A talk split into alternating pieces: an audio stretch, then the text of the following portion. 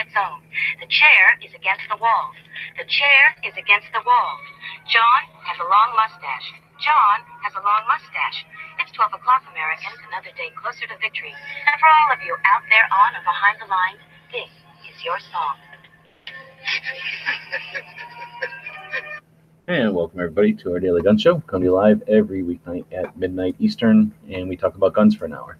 This is an effort in practicing new media, so we're not just a radio show stuck on the internet. We strive to be a conversation that keeps going every day, and uh, that involves people that are on both sides of the microphones or the cameras or whatever you want to call the internet. So uh, we encourage you to participate in the show uh, with what we got going on. You can jump in and join uh, over on gunchannels.com. It's a community we built where we have this conversation going, and uh, we invite you to be part of it. So, uh, with that in mind, we've got Cycle Camp joining us from uh, Connecticut. Thanks for joining. Hi there, everybody. Hope you all had a great holiday and got lots of good gun crud. Always good wishes. And then we got uh, Gary jumping in from Kansas. And uh, thanks for the invite. Always. And we got a couple other invites out there, of course, and uh, if people want to take us up on it. And if you haven't joined the show before, but you're curious, let us know and uh, send you a link. So uh, it's Thursday. We normally talk about training in CCW, and that all goes back to Dano, who's not even joining us tonight, so we don't have to talk about that. But uh, I don't know. Let's see what we got in the schedule over here to talk about, unless you guys have some t- topics. Do, do you guys, uh, a lot of the guys in, in my club, uh, they belong to multiple clubs, or they at least they shoot at multiple clubs. And I noticed that quite a few of them um, switch over to indoor ranges this time of year. And I was just wondering if if uh, if you guys do that as well. You know, do you, do you, Actually, guys or the guys in the audience do that? Where I'm at, that's all I have access to is an indoor range. And for us, because of the climate, it's the other way around. This is when we get to enjoy our outside ranges. It might be a little cooler than we'd we'd love but uh, compared to the heat of the summer, that's when we get driven indoors. Oh yeah, I, I I have not even been able to. I couldn't reach our outdoor range if I wanted to without a. I would need like a a jeep that was a foot and a half off the ground because it's all flooded out because we're in a floodplain. So in addition to being cold and crummy, it's it's all you know. It's it's almost impossible to get out there. So it's uh we're still waiting for it to clear up a little bit so I can go out and make a couple gun videos. But uh but yeah, I, I can see why a lot of guys switch to the indoor stuff, at least up here in the Northeast, you know, this time of year. And that's annoying because then it's a lot less opportunity for rifles and stuff. Because unless it's a really elaborate range, they're not going to even want rifles in there. And, it's also a problem because most indoor ranges do not want you drawn from a holster. You know, they they, don't want you doing any kind of rapid fire at all. You know, it, it your your opportunity to keep. Uh, I'll say this with air quotes: your real skills going really go down quite a bit when you when you end up. I think personally, when you go to a an indoor range, maybe that's you know maybe that's not true because I don't do it very often, but the that's the impression I have.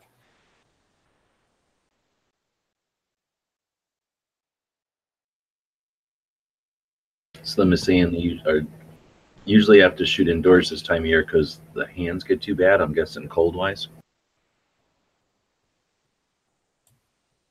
I would imagine that's part part of the problem. Yeah, I'd have the Well, same and if you have arthritis, you know the, the cold really gets to you. Yeah,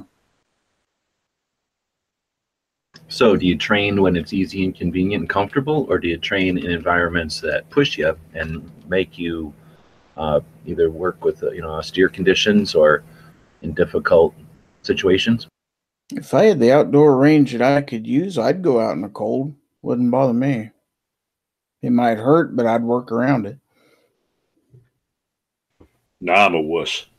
So you have a bad guy, you know, that are they gonna make an appointment with you and like you know schedule the duel, or are they gonna wait for it to be a miserable rainy day and knock you over the head with a two by four in a parking lot? I mean, I've got my concealed carry with me all the time when I'm out, and that includes when it's really cold outside. So I need to be able to use it then too. I mean, I think it's perfectly acceptable to ask the guy to hold on a minute while you take your glove off and your mittens and stuff.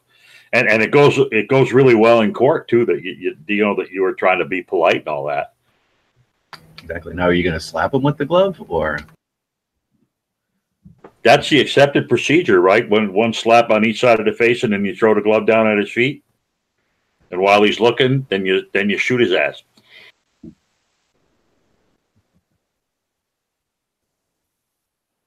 Well, since we're kind of just bumping around topics, would the world be better if we still had legal dueling? Oh, If it was lethal consequences to spouting off at the mouth? oh yeah. It would certainly, uh, it would likely anyway, clean up the gene pool a little bit. I think. I think people would be less like talking about how much they shoot nine millimeter because then they would know that nobody would be as scared of them in a duel. That's debatable. Would, wouldn't it be wonderful if if some of these cases of really bad slander and stuff, or if someone brought false charges against you in court, if you could check the box that says after the verdict, I want a duel. Yeah, would they even go down that road if it's like, uh oh, this guy's gonna, this is gonna end in a duel? Right. Yeah, I think the Me Too movement would take a, a serious left turn at that point in time. Might. so why did they quit dueling? Why did it become outlawed?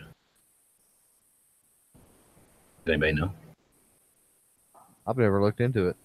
I haven't either. I mean, I just assumed it's because people were getting, but what, killing each other. But I would think that falls kind of falls under vigilante justice or something. You know, yeah, like just because you're offended and the other guy was willing to take lethal consequences for offending both you. parties are willing to do that. You know what I mean? Of course, we've got the whole assisted suicide thing that is controversial, where Apparently. Yeah, not even everywhere. is okay with it and the patient is okay with it, and then they say, well, no, even though the doctor is willing to do it and the patient willing to do it, you can't do that. So, you know, even if both parties are willing, you know, you still run into issues, I guess. And I, why I don't know. You know, Bob has talked about in Canada, they have some sort of a deal where if both parties agree, they can just slug it out and have a fight, and nobody's what is there no consequence? I don't know how that works, but basically, there's like, uh, you know, if you get into a fight intentionally, then nobody's at fault or something. I don't know. I mean, if you broke the guy's neck intentionally, I think uh, they might have something to say about that. Oh no, I mean it's an honorable fight or whatever. It's just that it's different than here, where if you get into a fight, you're both, I guess, you know, gonna get punished, right? Well, you know that. It, to be honest, that's how it used to be in not too many olden days ago. Guys would disagree and they end up beating the hell out of each other, and then the next day they'd go out for a beer. You know, because it, they'd get it out of their systems, and they and you know they would do that. So Right, and I that's don't know. that would be the way to to settle a point or something that was, you know, otherwise just whatever. So yeah, I mean, that's obviously gone from our culture, but not from Canada's, right? Is there anywhere that dueling is still legit? It's still acceptable. You know, Did you know that dueling was a sport in the 1908 Summer Olympics in London? Literal somebody died. Pistol dueling. Well, the way they did it is they wore heavy protective clothing and a metal helmet with a glass eye screen. And the dueling pistols were armed with conventional they're conventional pistols, but the cartridges had wax bullets and were without any powder charge. A bullet was propelled only by the explosion of the cartridge's primer. Yep. Whoa. Oh, so that's like the wax guns you shot at that uh, museum that time. Hiller, uh, out by Boot Hill or wherever it was. wax bullets we shot at a museum. But anyway, yeah, I mean, definitely, it sounds like the you can get those still. I mean, you can make those. Just take 38 cartridges, put a primer in there, put some wax in there instead of a projectile. You can also get little rubber eraser looking things that you can kind of reuse. Yeah, I take and I'll take um like um what am I thinking? Like the paraffin, You know, like you get it to in the grocery store for canning or whatever. Right. And then you can take and take a 38 cartridge, put the primer in it, and you take that paraffin and just push it down in there and basically and break it off. Yeah, you sort of make like a thin sheet of it, right? And you just stick it in there like a cookie cutter, and it just Yeah, just yeah, exactly right. Yeah, or like making biscuits, I guess, something like that. yeah, something, yeah, something along that lines. Yeah, But that's interesting. That was 1908, so not quite in, not my grandfather's lifetime, but Yeah, still the 20th century. yeah, Well, I mean, look at- other things. Look, You know, when you when you're talking about Olympics, you know, there's been a lot of wussification of the of the Olympics, but all of that started for it was war games. You're throwing a spear, right? And you're, you know, you're you're hoisting yourself over walls, you know, and uh, fencing. I mean, look at fencing and stuff like that. It's all it's all war games. So I mean, it kind of make that kind of makes sense. yeah, that's sort of where it started, right? Just instead of having armies fight each other, they all did feats of strength to see who was the better champions or whatever. Right. Well, yeah, now they wear clothes. What the hell? What is it with that? The original Greeks, you know, that that went at the Olympics, they were all naked. Well, the figure skaters, you know, they they tend to go a little skimpy nowadays. So I went to the 1988 Olympics naked, and yeah, I wouldn't recommend it. I don't like it anymore. No, no, I learned that when I was over in Greece. you're not man. You're not a man until you go to the Winter Olympics naked. Yeah, ski jumping would be fun. Naked ski jumping. Okay, Mm-hmm. I think fencing would be the worst. a little bit. Yeah, gives a whole new meaning to being touched. Right. What about naked speed skating? That's a lot of blades. I am not getting in a little bitty ass bobsled with 300 naked guys. I be, don't give a shit what anybody says. wouldn't be so bad as long as you were in the back, right? But if you were in the middle, that that wouldn't be pleasant. Can you imagine the the if you did naked curling? I mean, that'd be great. Ice hockey. Ow. Oh, no, that'd be bad. Ouch. Talk about a body check. Oh, God. Leaving leaving skin all over the ice and everything. Ugh. Went off the rails pretty quick with all the naked Olympics. Yeah, that went weird. Yeah, sorry about that. All right, well, is this this isn't the last show for us of this year, but it's getting there. We still got tomorrow, right? And Monday it looks like it'll still be this. week. Monday. Oh, that's right. That's right. Monday is is that New Year's Eve? Yeah. Oh wow. I'm not doing anything for New Year's Eve. I stay the hell out of the, the world on New Year's Eve. If Because we do it right, we can. We could Right. be on Daily Gun Show live when it turns to 2019. Right. No, because when they have the show, it's already uh 20, 2020, 2019. Not here. Here- Not Yeah. here. Here it's not. You have to show. You have to start the show a half hour early. It'd be perfect for us. Yeah. Yeah. So what should we do on the New Year's Eve Daily Gun Show? It'll be episode seven twenty one. I, I think I think all the guys who uh, uh, are hosts on the New Year's Eve show should all have to do a desk pop. That'd be interesting. Uh, That'd be fun. lawn chair pops, but that can be arranged. Yeah, some some form of pop, N- not to include soda pop. That could be arranged. So they make these things. We're talking about New Year's. They make these like laws that say you can't shoot into the air, obviously for reasons, because the projectile comes back down. And then in Tucson, at least, we've got these. I don't know radar or some sonar or something that can tell where gunshots like they track. Oh yes, yes, the shot placement stuff. So uh, they use that on the Fourth of July, and then they use it. I guess it's just con- listening to everyone in town, you know, through those big loudspeakers or something. And I don't know if it's supposed to be there all the time for gunshots or what. But anyway, what's the deal? Why do you think they we went from you can't shoot guns in the air for safety? Why did we go straight past being able to shoot blanks in the air? I uh, remember shooting blanks when I was younger. yeah, I mean, it's a legitimate celebration. No, shooting shotguns up into the air, it's fun. And Well, Yeah, you used to shoot the big heavy bolt action stuff and just yank the rounds out of it. I mean, Christ, you get a flash out of there like three feet long. It was really cool. Yeah, it's kind of fun, and I don't know. It's got to be traditional at some point. I'm sure back in the olden days, Davy Crockett and them were shooting guns up in the air on New Year's, right? Uh-huh. Sure. Yeah. Well, I mean, look, you've got look at the salutes that you do, right? For even something like a funeral. Oh yeah, it's a tradition. You know, yeah. Yeah. I mean, if you can buy noisy fireworks and shoot them off, you should be able to shoot off your guns too. Yeah, but when, when a guy screws up, go ahead. I'm sorry. I'll do on New Year's Eve. Usually, I'll do a, I'll do a mag dump usually on something, but I mean, it's not in the air. I'll, I'll put it into the ground or in a clearing bucket or into a berm or something. Yeah, that must be pretty pretty sophisticated software to be able to tell the difference between a, a firearm going off and a and a uh, you know a, a firework. But I know my dad can tell. He can always tell when it's a firearm. He just has the ear for that. A computer can tell because when noise, when you look at noise signatures, they all look different. The computer can tell that right away. So I'm pretty sure whenever they were talking about it one time, they said they can tune it to listen for whatever. So on the Fourth of July, they'll tune it to fireworks or something. Like they'll tune it off of guns down to fireworks or whatever, so that it'll include fireworks. Yeah, yeah. Well, I think that would be fun. I got those. I got those two Derringers and that little seven shot twenty two, and I've got some twenty two blanks, so I could probably fit them in there. That would be fun.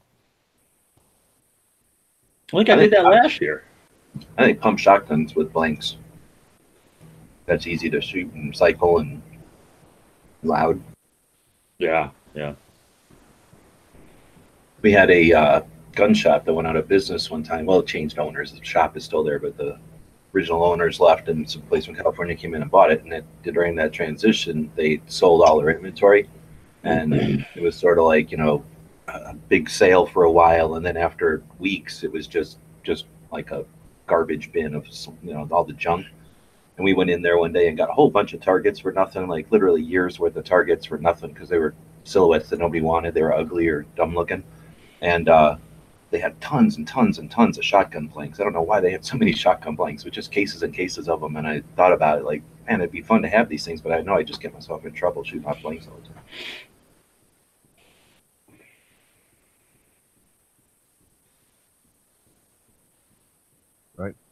Any other ideas for a New Year's Eve show? How do you start off 2019? Yeah, I don't know. That's a good question. Anybody got any big plans for 19? I know Ghost has some things going on, but is 19 a big year for anybody? No, I plan on spending a lot of time up at the state capitol in the legislative office building because Connecticut, we got a real shit show going on here. So, so I, I plan on spending an awful lot of time writing testimony and sitting around waiting to testify.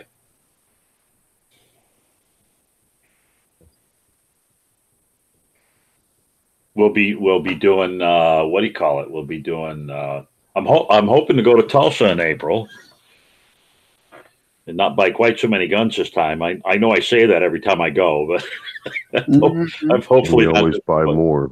Yeah, I know, God. So uh I did work it out the other day though. Even even with me spending more money uh because of the overweight luggage, I'm still saving money on the postage. It's still cheaper than than mailing the things home on my own. So that's pretty good deal because it just weighs so much.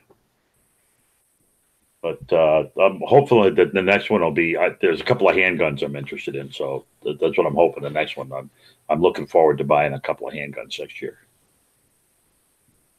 So let's talk about 2019. We start out the year with Shot Show, pretty much the first big thing that goes on in Vegas, and then you've got uh, in February the big uh, week long deal in Pennsylvania. Is that uh, of any interest to? Well, I guess Cycle's the only one really close enough to even consider that one. How many miles or how many hours away is Pennsylvania? Gizzard, Gizzard's not that far away from there, is he? Pennsylvania? Yeah, Yeah, quite a way. on the other side of Mississippi, and then Missouri and Illinois, Yeah. And Ohio. Shit. There's somebody, there's somebody up there. There's another Gary that lives up that way. Oh yeah, you Midnight's in Pennsylvania and uh, got a bunch of Ohio people. RL. Yeah, yeah, Ohio. That's that's right next door. Yeah. Well, Pennsylvania is one of the big long states. I think it's on the east side, so um, Well, it's a couple hours of driving. it's long, but it's not long compared to like Texas or you Yeah. know what I mean. Yeah, seriously. Or And, and you got Midnight's over there, right? Midnight Range is over there. yeah, so you know, don't eat what Eastern Pennsylvania, but so uh, It'd be What's kind of cool. Pennsylvania Slim is asking. It's a week long. I don't know what to call it. It's not a trade. It's like a sportsman show, right? Yeah, it's more But, like they, but they have guns. It's it's like an outdoors show. So it's not a gun show. You don't go there to buy things. It's not a trade show. You're not there just to look at things. It's sort of a sportsman's expo, I think, is what it was originally called. And then, so I'm thinking things from like I haven't been there, but I think it's like boats and camp stuff and you know, campers and and then guns are included, but it's not like focused on guns. And then whatever it was, 2013, they said, "Oh, there's it's politically like unpopular to have guns. Let's just ban AR-15s." And then they were blacklisted from the community, basically from the gun community. And I think the next year, NRA came in and took it over and brought guns back to it or AR-15s back to it. And Yep, they, they changed the location too. oh, the location also okay. And but it's large, right? From what I understand, it's a it's one of the larger events in the Yeah. calendar of the country. And it's in Yeah, Mid, Midnight says it's in it's in Harrisburg, so So how that's far- Central PA. That's only five or six hours. Okay, so you're potentially now it's new guns and it's outdoor stuff. Is that something that would draw your attention for something that big? That distance? Well, it's close enough. I might go for the camaraderie. Let's put it that way. Right. So I, I might go. You know, if other people were going, I might go just to say, "Hey, I went and said hi to everybody." So that's February. Then we've got, well, I don't know, March. I guess you could say, Knob Creek and uh, and uh, Big Sandy, the two big machine gun shoots that are open to the public. Then you've got uh, Wanenmacher, April, early April, Yep, Yep. first week April. and uh, is NRA the next big thing? The NRA show. NRA is the last weekend of The April. last weekend in April, yeah. Okay, so it's April. So now we're talking Indiana. So so far we've got Pennsylvania, um, uh, Oklahoma, and then Indiana. So it's kind of a eastern Midwest, well, not even Midwest, Central and Eastern year this year. It seems like later on in the year you get the uh, uh, Gun Rights Policy Conference will be in Phoenix. That's not till like October, September. Uh, you've got the Knob Creek and Big Sandy again in October, and I'm missing the the NRA Teal Carry Expo, which sounds like this will be the third or fourth year. Like they're trying to get that up and rolling. I also missed the USCCA thing. Doesn't that travel each year? Yeah, I'm not sure where it is next year, though. So that's sort of in the middle of the year, if I remember right. I haven't been to that one yet. Is anybody looking at that on their itinerary for next year? I'm looking at it. I just don't know where it is yet. I mean, what do they do besides the insurance stuff? Well, USCCA is it started out life as a membership website, so very similar to Gun Channels, but more of a forum uh, format, and you had the barrier to entry, a pay membership thing. So he started out as a membership system, and he offered information on concealed carry. So it was like having a YouTube channel back in the day when videos were really expensive to host and you know on the internet.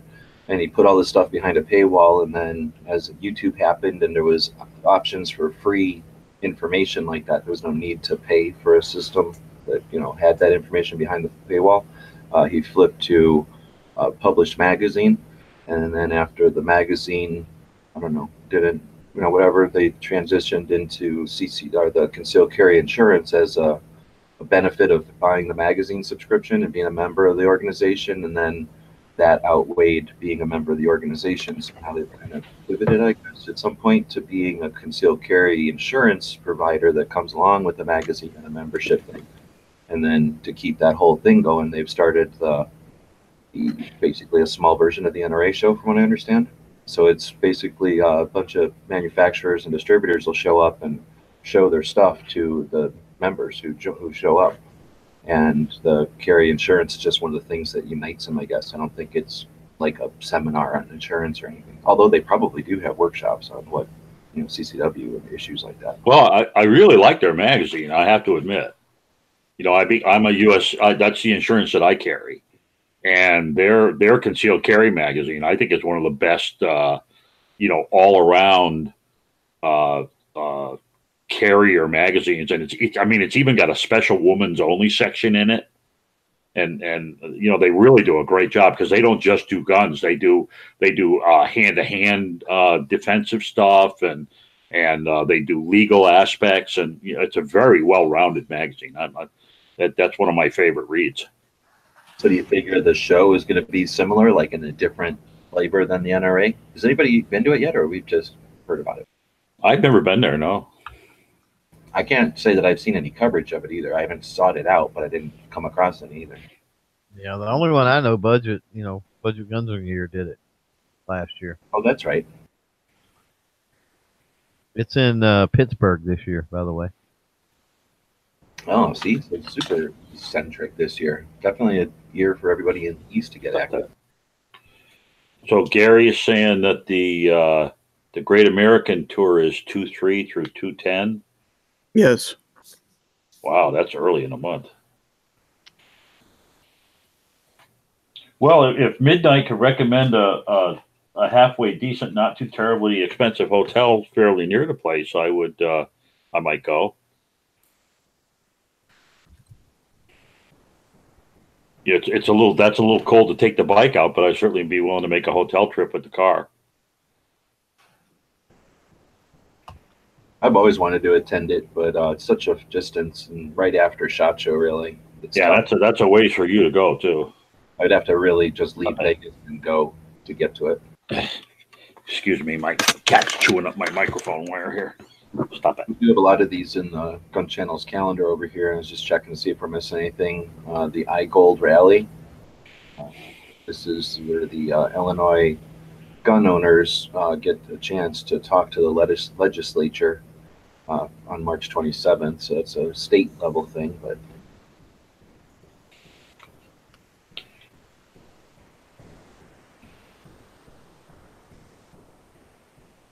got Blade Show that's in Georgia every year in June. Anybody ever put that on their radar? None of us really close to Atlanta, I guess. Knives scare me. I've been wanting to do that one since 2010. I've known about it, and it's not really big. It's like the size of a gun show, but it's all the main knife manufacturers and then makers, like the people that actually create their own knives. Seems like a really cool event, and uh, I don't know. For some reason, I just wanted to always go to. I'm not a big knife guy or nothing, but it just seems like a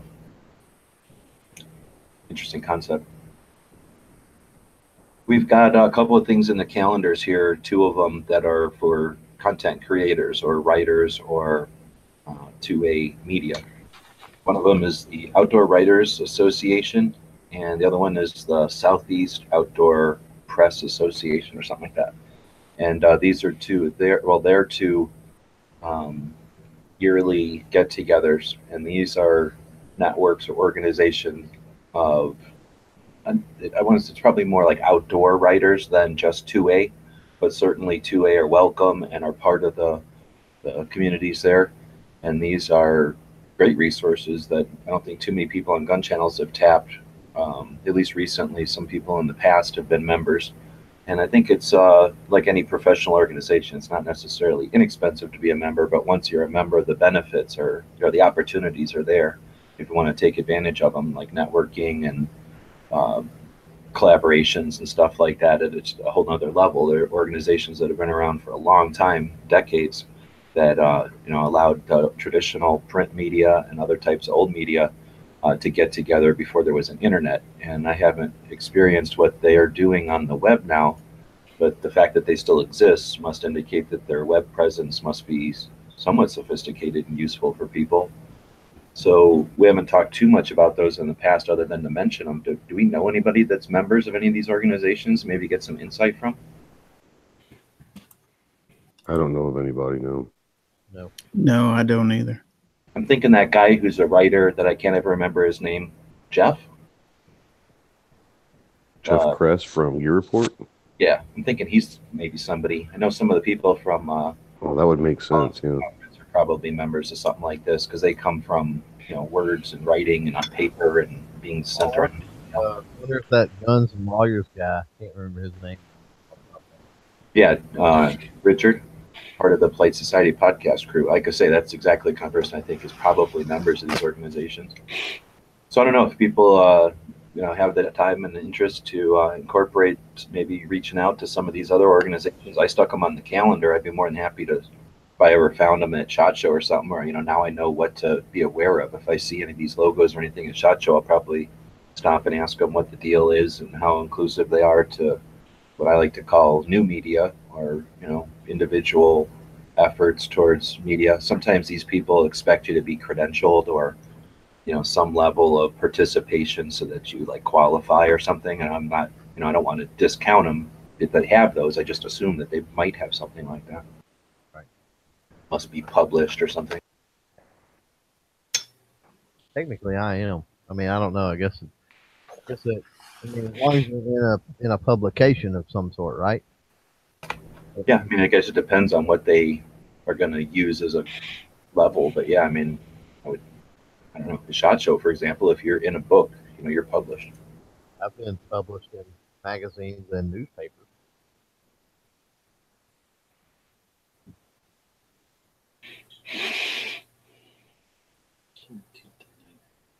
So we sort of looked at next year on the calendar, kind of in general. I'm gonna go look at the comments and see if anybody's aware of any organiz or any um, calendar events that we don't have in there yet.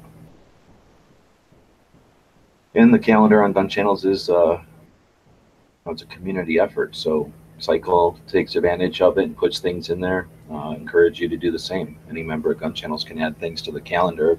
It's not Monday, but we've talked about it on Mondays that the internet works with a bunch of tubes and wires and connections, and what we see is one thing, but on the other side where the matrix lives, uh, can have influence there. And by putting a little bit of effort into sharing some of the organization's events that you think are useful, you'll uh, do good work for them on the other side of the internet. Drop my little fake cigarette.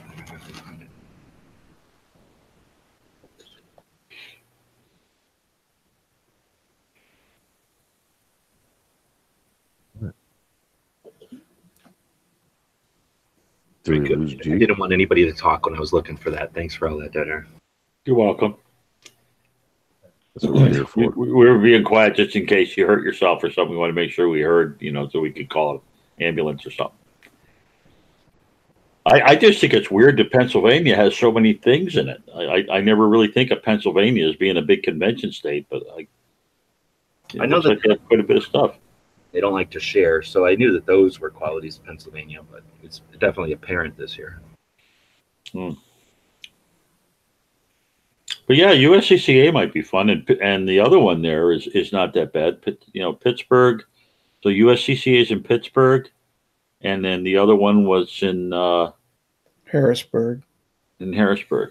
Yeah, the uh, the outdoor convention. So Harrisburg's a little closer. That's like northeast cornerish. More Kind of- central, I think. Yeah. Most of the places I hang around are either in the, the lower, the lower uh, southeast corner. I'm either on the way down in the southeast corner, or I'm way over, uh, you know, almost by Ohio. You know, St. Mary's Parish. Those are the two places I normally hang around. You know, Yeah, that we're might be worth Pittsburgh. doing. That's Western Pennsylvania, isn't it? Yeah, I think I think Pittsburgh is more to the west. Yes. but I, I would have to. I, I'm really bad at geography, so I would have to go look it up. It is. The only reason I know is I just looked on a map a second ago. Oh, okay. Well, that's good. Cheater. Yeah, well,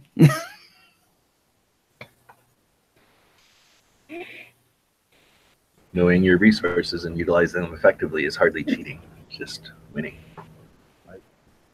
That's So- how I get any place. Is I plot it out on a map and have it tell me how to get there. Stephen Stephen wants to know the bullet drop on a muzzle loader. And that's easy. It's 32 feet per second squared from the time it's fired. In fact, that's the bullet drop on everything.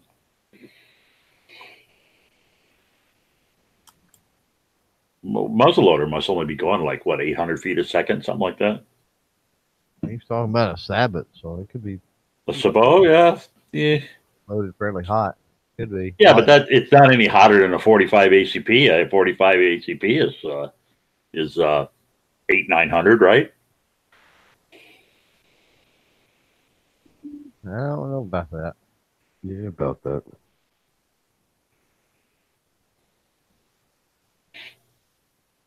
I only shot 45s, and my my 45s was uh, oh god, we had to stop shooting on 100 yards because nobody could hit anything. We had to start shooting at 50, and I think the drop on mine at 50 was about eight inches for my 45 cal. Pittsburgh is two hours from Cleveland. Well, okay, so Cleveland is on the other side of no place, so it's it's two hours past no place.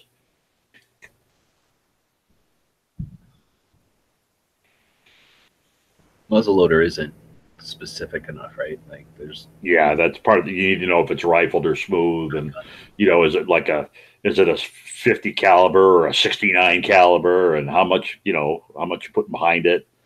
Long bore. Yeah, Right. Barrel length. we were talking about you know events going up and or throughout the year in 2019 our next one is shot show uh, it's been a bit since uh, some of us have talked anything changed anything new for the uh, shot show And I got- spent the last couple of days going through the app and going through all the companies, and I'm gonna be busy. Put it that way. that was in Vegas, right? well it's been in vegas for the last nine years now Yeah. uh, clover you got your uh, whatever catalog thingy I got my book thing, which I was I was waiting on. Um, I really like having that printed version. I use the app, and I'll input all that into my app, but I like having that printed version to go through as well. And I can sit in the recliner and mark stuff, and it's just a little more that way. But um, yeah, I mean, I've got 28 just right off the bat when I opened it up, broke out my little marker. You know, I had 28 pretty much visits or whatnot that I pretty much feel compelled to do anyway. Um, so it's going to be interesting. Uh, one thing that I did figure out that I did not know about until I got this book was, um, oh heck, Ghost, you may have to help me. Uh, a new section they're doing on the fifth floor on Wednesday on Wednesday. Yeah. uh, called what's it called? Do you remember Ghost? Yeah. Hold on here. I got it right here. I don't have it in front of me. It's right Not here. It's No, they're called. They're still doing Shot Show next, which is outside the media room and all. But they've added a, a Wednesday only fifth floor event. It's called the pop up review. Yeah, the pop up review. oh i haven't heard of that one which is new companies that can't get into or couldn't get into shot show. and they're just only able to open up a little booth for one day on wednesday One, on day, Wednesday on the fifth floor, interesting but it's all day. It's all day Wednesday. did they move the materials and facilitation little room that they had because i thought that was like fourth or fifth floor did they move that off site like somebody was talking about I don't have- know. I haven't looked. I don't know. i hope not that would be the dumbest thing ever Supplier showcase. yeah exactly was that what it was called Yeah. so it was all the fun stuff it was the the stuff that isn't at nra it's the stuff that you know allows the industry to happen all the materials and where they get their velcro and where they get their nylon and where they get things sewn and where they get things laser cut and all the new metal processes. And not only is it see the stuff but it's neat to see the people in the aisles with their eyes open and thinking about you know seeing that wondering what you know what's going to change and what's going to happen now that they've figured out a new way to do something cheaper or faster or something smaller. Supplier showcase is Monday and Tuesday on the fifth floor. Oh, okay, so that's what they're doing. So that's what they did last year. Is they first they shoved it all upstairs and made it before the show Monday. So you basically had either go to the shoot, shoot or that. That was stupid. And then they last year they made it Monday and Tuesday, so those people didn't have to like leave before the show even started. Now it looks like they'll make them leave on Tuesday and then let a bunch of other people in there. That'll be interesting. I like the idea because it's seventeen thousand dollars from what I heard last year to have a booth now, and that's downstairs, a little booth. So um, Yeah. uh, that's pretty big cost obviously it costs something to put your booth up. You know, stuff that you have in the booth is going to cost thousands of dollars. People that are there are going to cost something to be there, and uh, then you you're, you're in a location where you hope somebody finds you. Usually at the beginnings of your time at Shot Show, you're down somewhere lost in the middle of weirdness in the basement, no matter what you are or what you're offering. So it does seem kind of interesting to have a less, I'm assuming, less costly way to let little companies, since we're obviously seeing a difference in the way that items are coming to the market. They don't need to come from a company who thinks there's a way to sell them and can deal with a new production line. Now a little company in their garage can come out with something clever and unique and scale up to massive levels without having to be a giant infrastructure. What I found out that's kind of interesting with those two is I've been going through. There's actually two that I've got to go up there and see, two companies. Um, but going through, I thought, well, I'm going to go through some of these companies and figure out what they do and just see if anything's interesting, you know. And in doing that, some of these companies don't even have a website yet. That's how small they are. They're literally like in the development stages or something of what they're doing. It's crazy.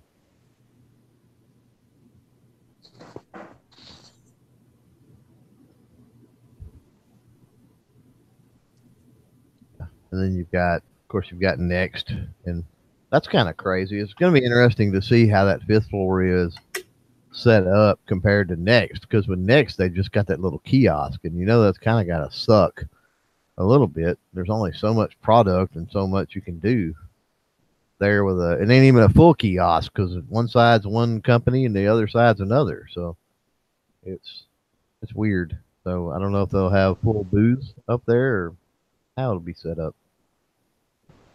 Yeah, that next thing I'm divided on that. I can totally see why it's the benefits of it, but then the way that it's facilitated or whatever, where you're right on top of each other, like there's just no opportunity to really host someone, you know, like actually have a conversation with them because you're having that conversation half the time right next to three other people that are having the same, you know, different conversations. No walls or anything, and you guys Yeah. are pretty effective with it though. in looking in looking through the through the book though and then noticing the the pop-up review and then knowing you know they added next whatever last year whatever it was and you know the fact that they're expanding um you know i like i think is a positive move i like that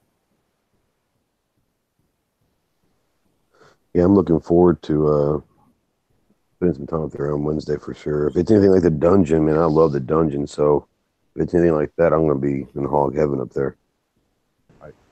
Well, did you guys go up to the fifth floor last year?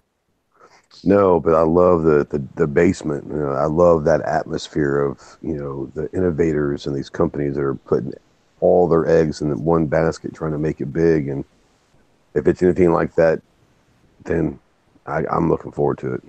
It's kind of different, and it's physically different because it's basically the media room. You know how the media room is like super lit up, and this the ceilings are way up in the air. It's it's in a room like that. I mean, it's literally the same room. It's just upstairs. So uh, I know what you're talking about, but the the dungeon sort of the basement there, the the ceilings are nowhere near as high, and it's dark. Oh yeah, it's it so is. don't get yeah. that you know feeling or whatever like that of it but um i don't know it's a little different too because these are not upstarts these are like giant giant giant giant companies that provide metal or provide zippers or provide like webbing or provide uh, laser cutting or some sort of a you know new 3d printing process or something so these are companies with that aren't upstarts or anything necessarily they're most of them were highly established and you know major machining companies probably and then they're like their firearms division came out and represented themselves as shot you know like it's not their whoa my chat chat just died there jai for everybody. No, I'm here.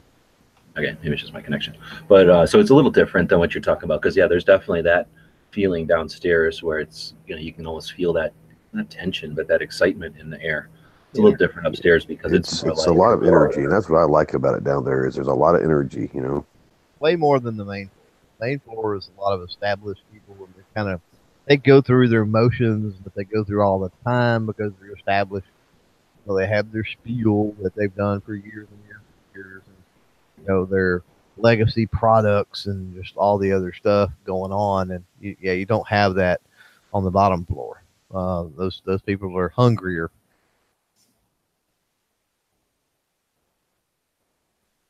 Well, they're also they're also innovating. You know, a lot of the bigger companies we talk about, they're not innovating a whole lot. The, the, these younger companies that are around the basement, the dungeon, whatever you want to call it, they are doing everything they can to make make a difference and try something new to to make their mark, and that's that's kind of fun. Yeah, you got to figure the companies that are going to be on the fifth floor Wednesday should be the same way.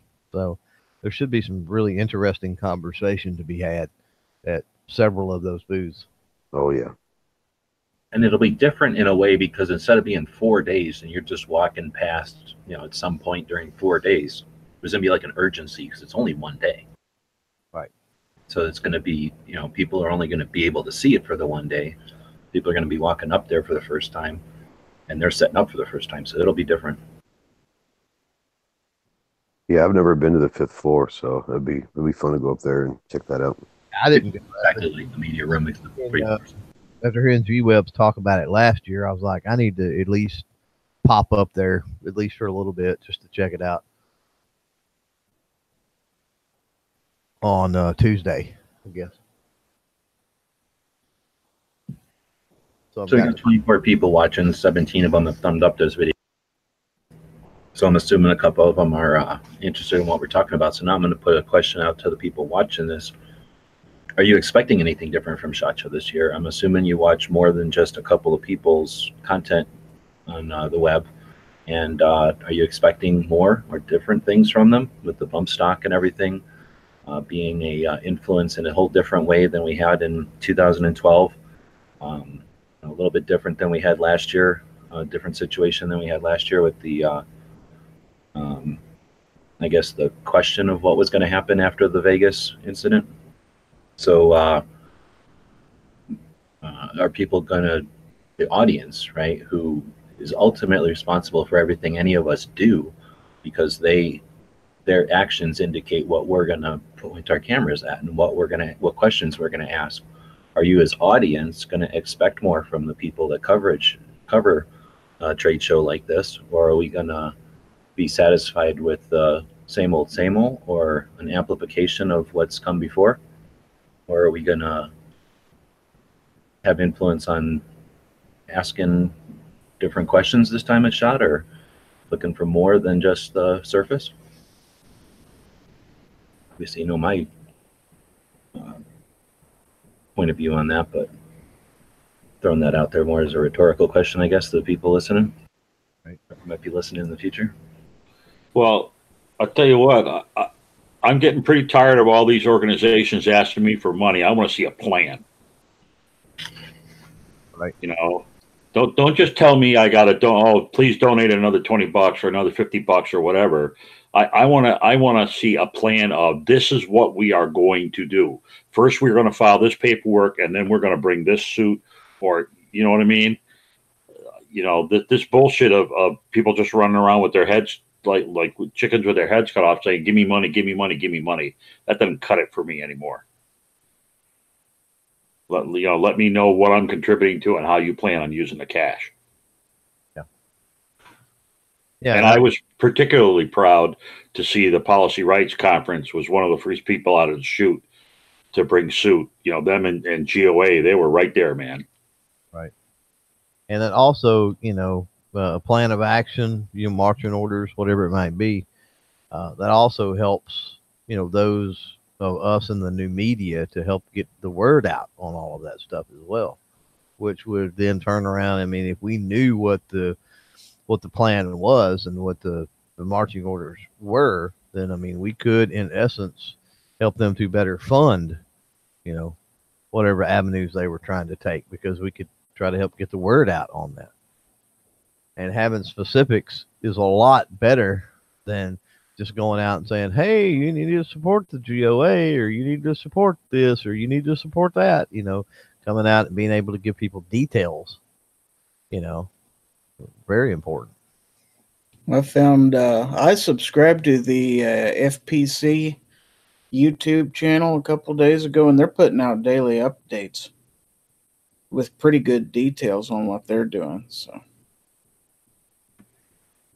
And I, and I was frankly a little surprised I haven't heard much from the Second Amendment Foundation. Well, you won't really hear from them. They don't. They they fund and they empower, but they don't uh, collect money and take credit whenever a situation happens. They're, you know, creating things like the Gun Rights Policy Conference and McDonald's versus Chicago.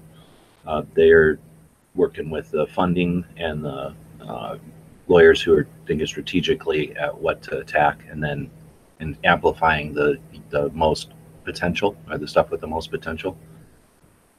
Gun owners and FPC seem to be most uh, the two that are willing to step up and uh, you know be what like to to do their stuff right in front of everybody and uh, I guess champion the actual initiatives. Yeah, they're more the front runners. Yeah, Second Amendment is more like their support system.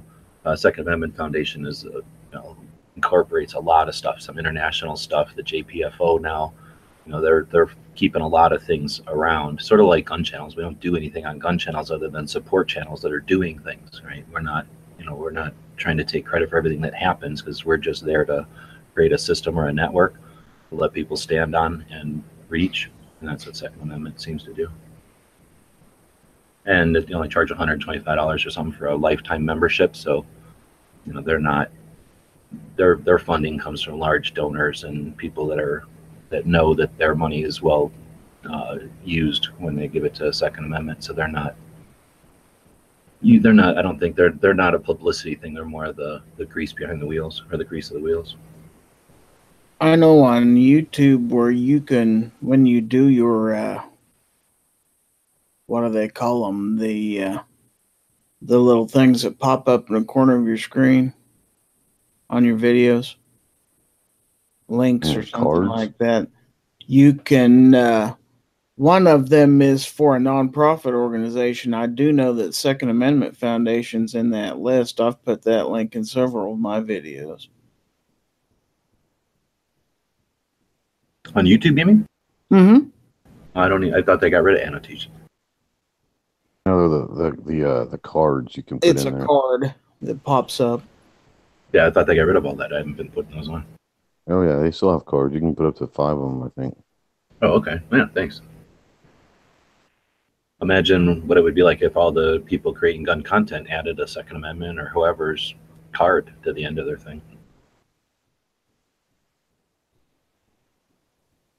I figure every little bit helps. If only one or two people click on it, at least I got that. So But yeah, every time you create an established reciprocal link on the internet, it's helping even if the human beings never actually initiate it. It's the again the little one more tick towards you know the, establishing that connection is valid. So when other decisions are made on the web, they they look at that kind of stuff. So it's definitely useful to to include that in your content. All right, well, so that's been about an hour, and it is sort of a holiday week. We've got some people chatting about uh, things on the YouTube side, on the gun channel side. They've been chatting about using shooting black powder. Um, anything else we want to talk about today? I guess I have a gun shop in here. Every day we do uh, a show on the daily so that we can feature a gun shop. That's our goal. So, uh, I've got one. If you don't.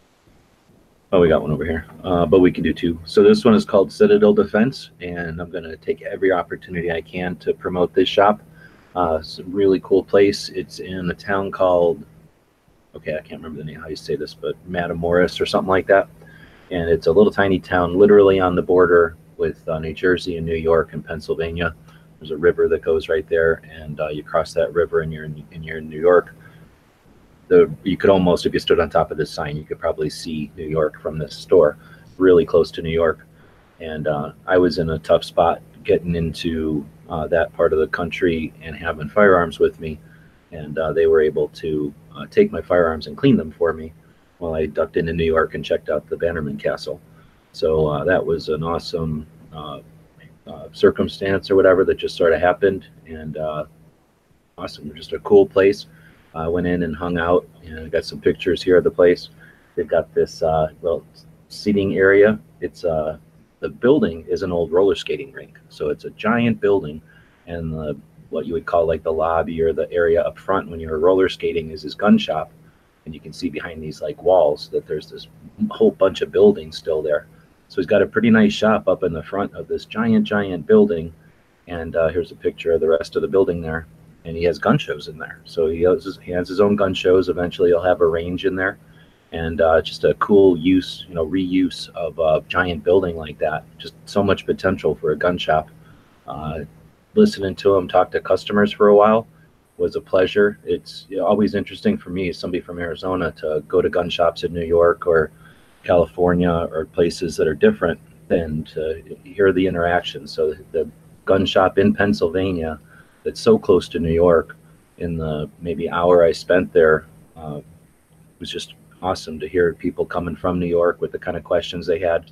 And this guy was uh, just one of the best gun shop owners I've experienced as far as his ability to educate without um, demeaning, I guess is the way to say it. So he was able to let people know about the craziness of the laws without just shaking his fist at the sky, like getting efficient information across these people. So they came out of his shop, you know, just a, shop, a visit to a gun shop. They came out wiser and, you know, more aware of their situation. So that's a valuable service he's providing in addition to helping me out. And it's just a neat shop. So I like everything about the shop and I want to take every opportunity I can to help him promote the place.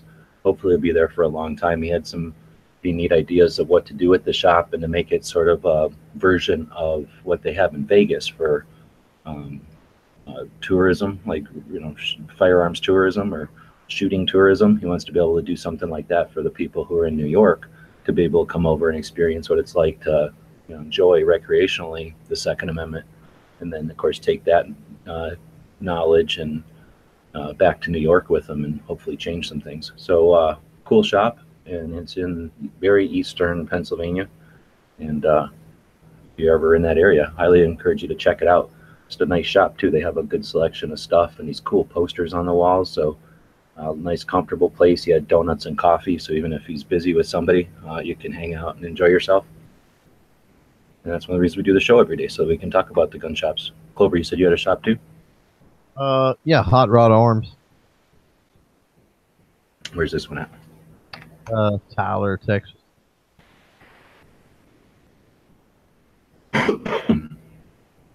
So their website is just a GearFire website, so you know, one of those boilerplate, whatever. You know what I mean? Yeah, it looks like they've got uh, probably a, an agreement with their wholesaler or with one of their suppliers where they have like a website, yeah, like built off of their main website specific to their store, but then having a shared inventory with everything the distributor has. Yeah, but it's got some pictures on the Google uh, thing over there, search or whatever. There's pictures of the store in here, you're saying? Yeah, on the front, if you just do the Google search over there, there's some pictures of the full front and all. So you've been to this one before? Oh, yeah. yeah. It's by no means my favorite, but you know, it's a gun shop, so Freestanding place. they're they are a manufacturer and all that stuff. So they build and Uh, Hot Rod Arms because they also do cars. uh they don't do cars there. Okay.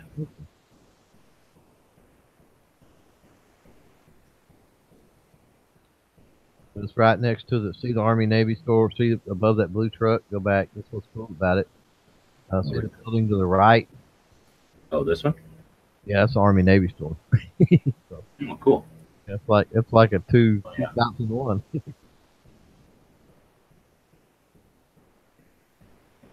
That looks like a pretty good selection of stuff.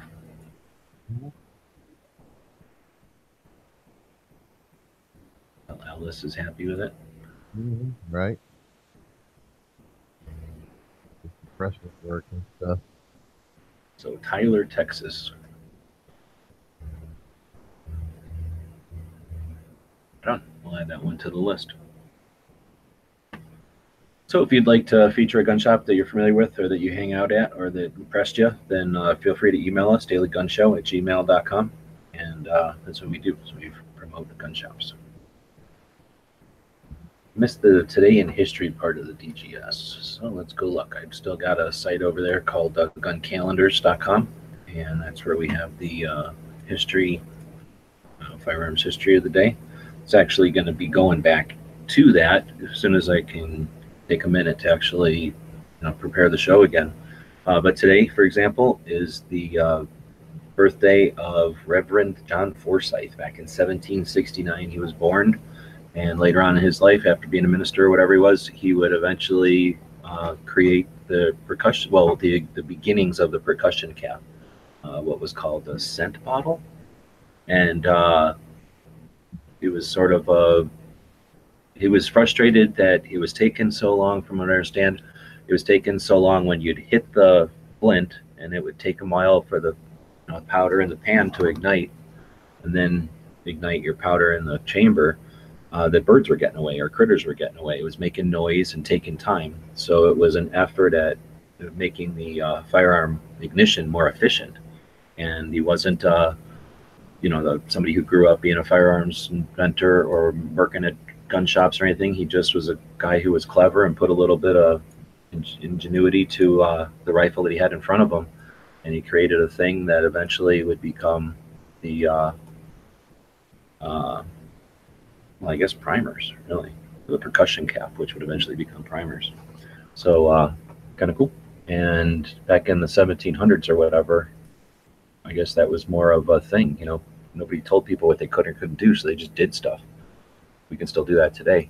Nobody's telling you not to do stuff, so go out and do stuff. Invent something. So, yep, I agree. I like one of the reasons I did the show on a daily to begin with is so that we could touch touch on some of those pieces of 2A history out there. I think they're interesting and certainly a lot of them. And like I say, one of if I had my way, the show would be a little bit different, and that would definitely be included. So, we'll be efforting towards that in a couple of different ways next year. But I think for now, we'll uh, end the show up here tonight. Ghost looks like he's having some issues, so he jumped out. Clover, thanks for jumping in, though. Coming in from Texas. Uh, you got anything coming up? Uh, Fire Friday podcast will release first thing in the morning across iHeartRadio, Spotify, Podbean, all the legitimate podcast things, and then it'll release slowly everywhere else throughout the day. So we've got, um, oh, who was it? James with Trigger Safe is who we talked with this week. And that was like a sort of like a Kydex or an injection molded trigger cover. A little trigger cover, yeah. Mm-hmm. Right on. And then uh, Monday, anything coming up? Uh, Monday we'll do. Uh, yeah, we'll do the Instagram live Monday. But that's um, yeah, that's about it. There'll be a few video drops and some other stuff over the next few days too. I'm sure. Right on, so you'll still get a little bit of Clover before the year is over. Um, Ghost show is on. Well, if he does his show on the first, it'll be next year. So I'm not sure if Ghost will do anything still this year. Uh, Gary, you got anything coming up still in 2018? Uh, I'm thinking about getting a just a year in review video together sometime the end of this week, but putting it together and getting it out. But other than that, not real sure. Right on. And that's a good point. And I would encourage anyone making any kind of content to consider doing an end of the year thing. In fact, do it as often as you want. Even a, a monthly one is a great way to add another piece of content that allows your viewers to keep up on what you're doing. So if they've missed anything, but if you create a project for any length of time, trying to remember what you did years ago is pretty tough. So creating you know, the end of the year wrap ups or monthly wrap ups or some sort of uh, time frame and, and looking back uh, can be almost like having a journal or a diary or something for yourself and uh, find it useful sometimes when I've done that. Uh, just you know, not realizing how long things would go, and uh, I'm assuming if I'm finding it useful, others might as well. So that's a great point to bring up. So I'd highly encourage you to do it. And uh, you never know, six years from now, when the Gizzard project is Yankee level and you're looking back, it'll be neat to grab that video and see what you did in 2018. You betcha. Uh, cycle. Anything new and exciting coming up for the end of the year? No, I, I still got some firearms that need parts that I'm still on the hunt for. So that I'm still trying to figure out how to get the rest of the gun parts I need so that I can shoot some of these guns. Right on. So, uh, I guess if you wanted to, you could cheat and just get them, but fun is wiring them and discovering them. Or have you decided to just cheat since you're not finding them? Oh no, I I, I uh, you know the problem is I'm not a I'm not a uh, I'm not a gunsmith, so I can replace parts, but I can't. I'm not a fabricator like you know Market Anvil or that kind of thing. So so we'll uh, we'll see. I, I do have some ammunition on order too, some specialty ammunition, so I can shoot that Italian Bodeo, and uh, I've got I've got maybe four or five guns that I'm, I'm ready to shoot uh, that don't need parts. That I that I just got to get the different kind of ammo and wait for the range to come out from being underwater. Do you have indoor ranges that you can go to? There are definitely indoor rangers, indoor ranges in the town, but since I belong to the gun club, it's kind of you know, I feel kind of bad going to an indoor range when I actually belong to a club that has its own range. Wow. So we'll see. You know, but What about the concept of having some kind of a joint thing so that like, there's got to be other people in the same situation when it floods out? Like if they did some sort of like sister membership where you're a member of both, or you can alternate to the indoor or something, and the out- indoor people could use the outdoor. Yeah, these guys, they, they I, I don't know about you guys, but but the the guys that have ranges up here, they're a pretty they're a pretty tight knit bunch. Yeah, and not necessarily all working together. Right, right. Yeah. It's pretty weird. All right. Well, again, thanks everybody for joining. Uh, it's been a good interactive uh, show. It's what it's all about, and uh, we'll be back here same time tomorrow.